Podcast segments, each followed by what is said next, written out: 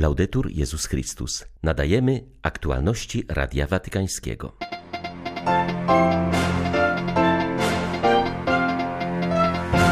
Wciąż jesteśmy wstrząśnięci tragediami na Morzu Śródziemnym, pisze papież na 10 lat po swoim osobistym odwiedzeniu Lampeduzy.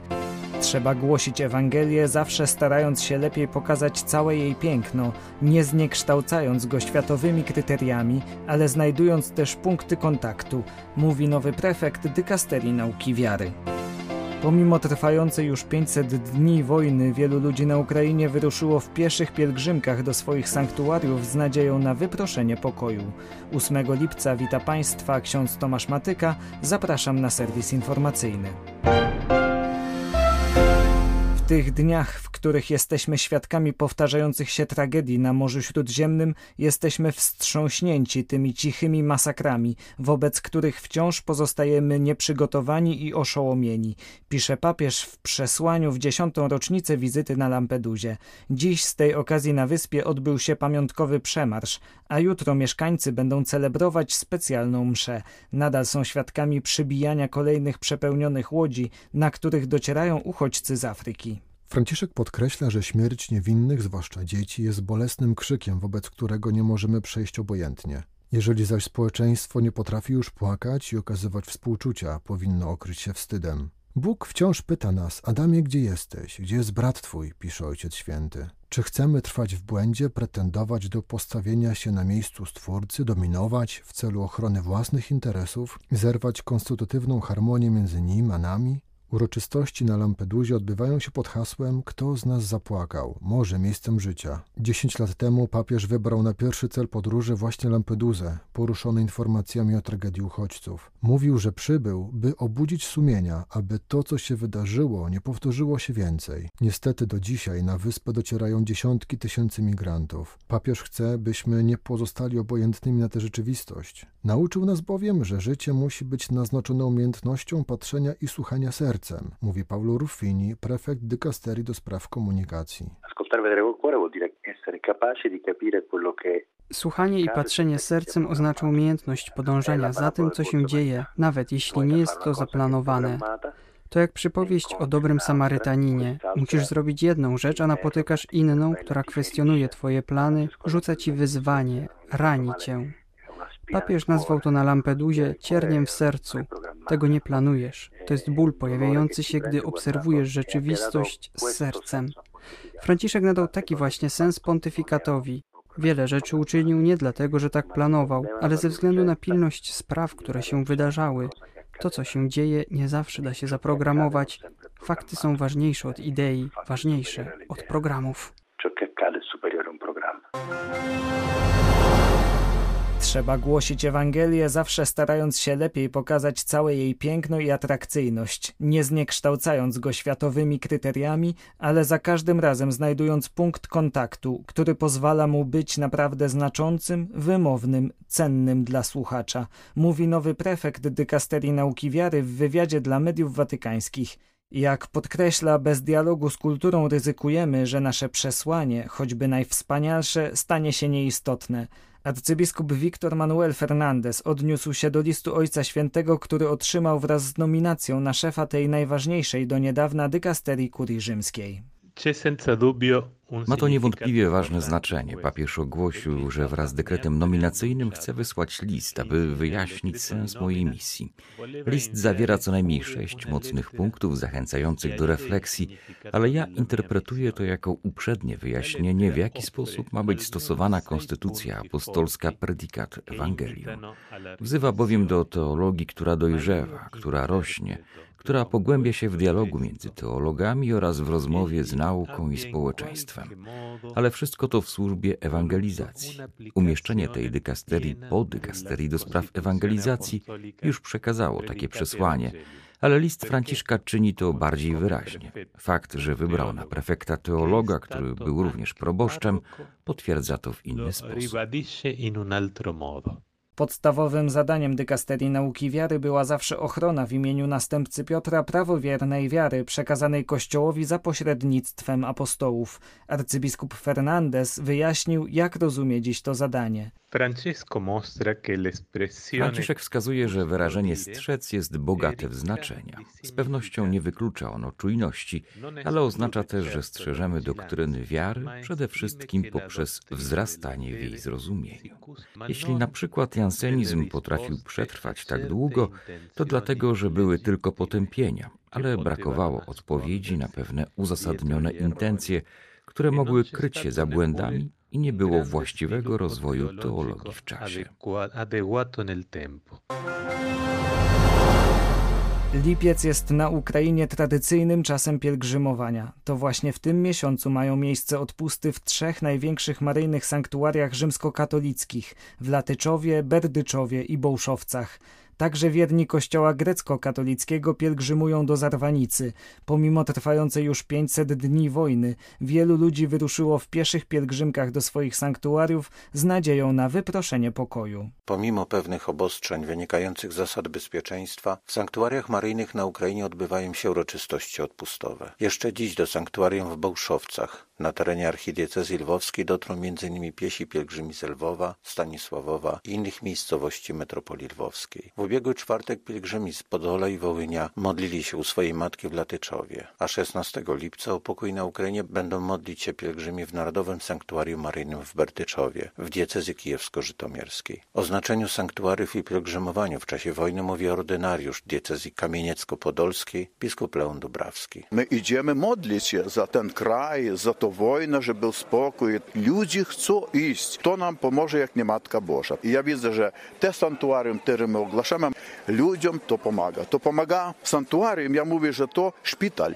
który leczy i duszę, i ciało. I trzeba umieć w tym szpitalu skorzystać z niego, to niech ten szpital, sanktuarium Matki Bożej, Świętych, Pana Jezusa dopomoże ludziom dzisiaj zobaczyć prawdę i dlatego sanktuarium dlatego jest, żeby otworzyć nam oczy na prawdę. I sanktuarium pomaga nam otwierać drzwi Chrystusowi i serce dla Boga. Także w wielu miejscach na świecie Ukraińcy modlą się w sanktuariach o pokój w ich kraju. Już niektórzy z nich planują uczestniczyć w pielgrzymkach, jakie w sierpniu zmierzać będą na Jasną Górę. Z Ukrainy dla Radia Watykańskiego ksiądz Mariusz Krawiec, Paulista.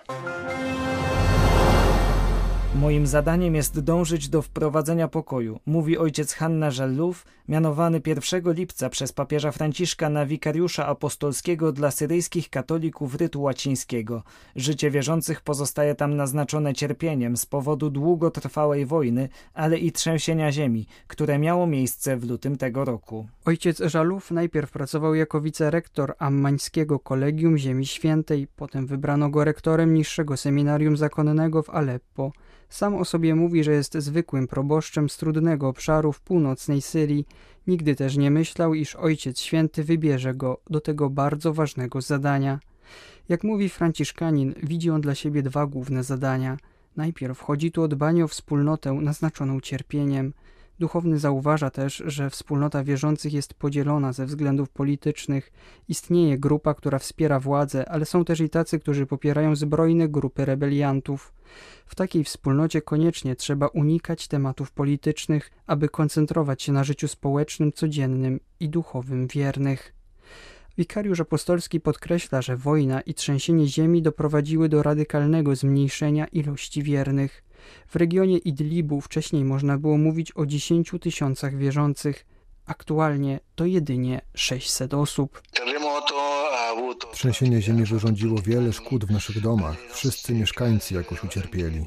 Najwięcej jednak cierpieli ludzie z Idlibu, gdzie mamy nasze wioski. W tym regionie około 80% domów zostało zniszczonych. Jest więc wiele do zrobienia. Naprawdę prosimy o specjalną międzynarodową pomoc. Wszystko tutaj trzeba właściwie budować od nowa.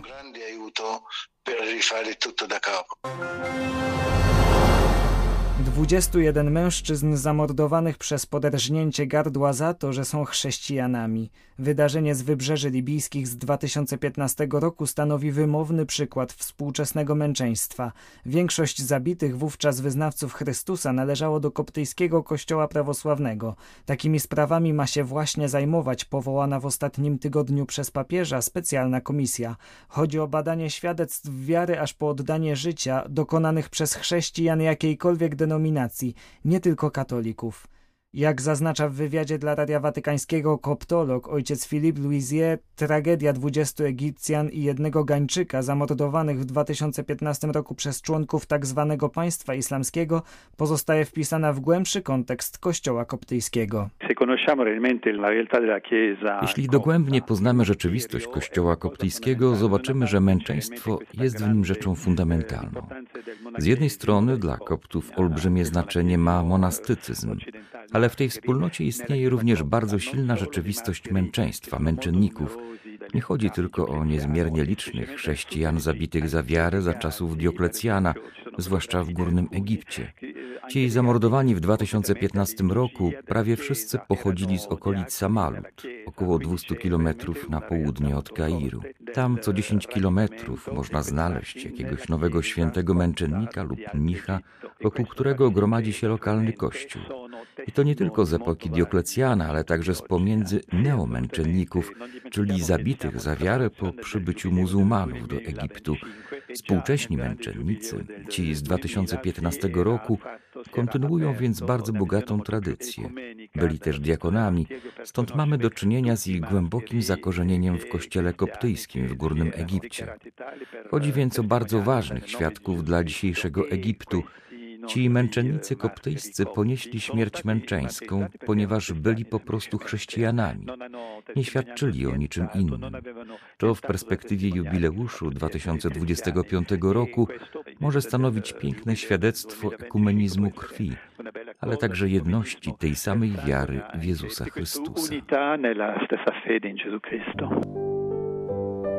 Tajemnica Chrystusa w katechezach Jana Pawła II sędzia żywych i umarłych. Chrystus jako ten, który będzie sądził żywych i umarłych. Jest to prawda wiary głęboko wpisana w całe objawienie, Ewangelię, w tradycję, w świadomość Kościoła. Ten sąd, który Ojciec oddał Synowi, jak czytamy w Ewangelii, ten sąd świadczy o Chrystusie jako o prawdziwym Bogu, ponieważ ostateczny sąd o czynach człowieka, ostateczny sąd nad sumieniami ludzkimi może należeć tylko do Boga. Jeżeli Chrystus ma sądzić żywych i umarłych, to jest prawdziwym Bogiem. Równocześnie trudno w obrębie tej prawdy nie dotknąć innej sprawy, mianowicie sprawy samego sądu. Ten sąd na pewno będzie postawieniem w świetle prawdy wszystkiego, co należy do dziejów człowieka i indywidualnych, i zbiorowych. Równocześnie jest bardzo wyraźnie uwydatnione w Ewangelii, że ten sąd nie będzie przede wszystkim aktem samej sprawiedliwości, będzie ostatnim aktem dziejów zbawienia. Chrystus to bardzo mocno podkreślił. Nie przyszedł po to na świat, ażeby sądzić, ale po to, żeby świat zbawić.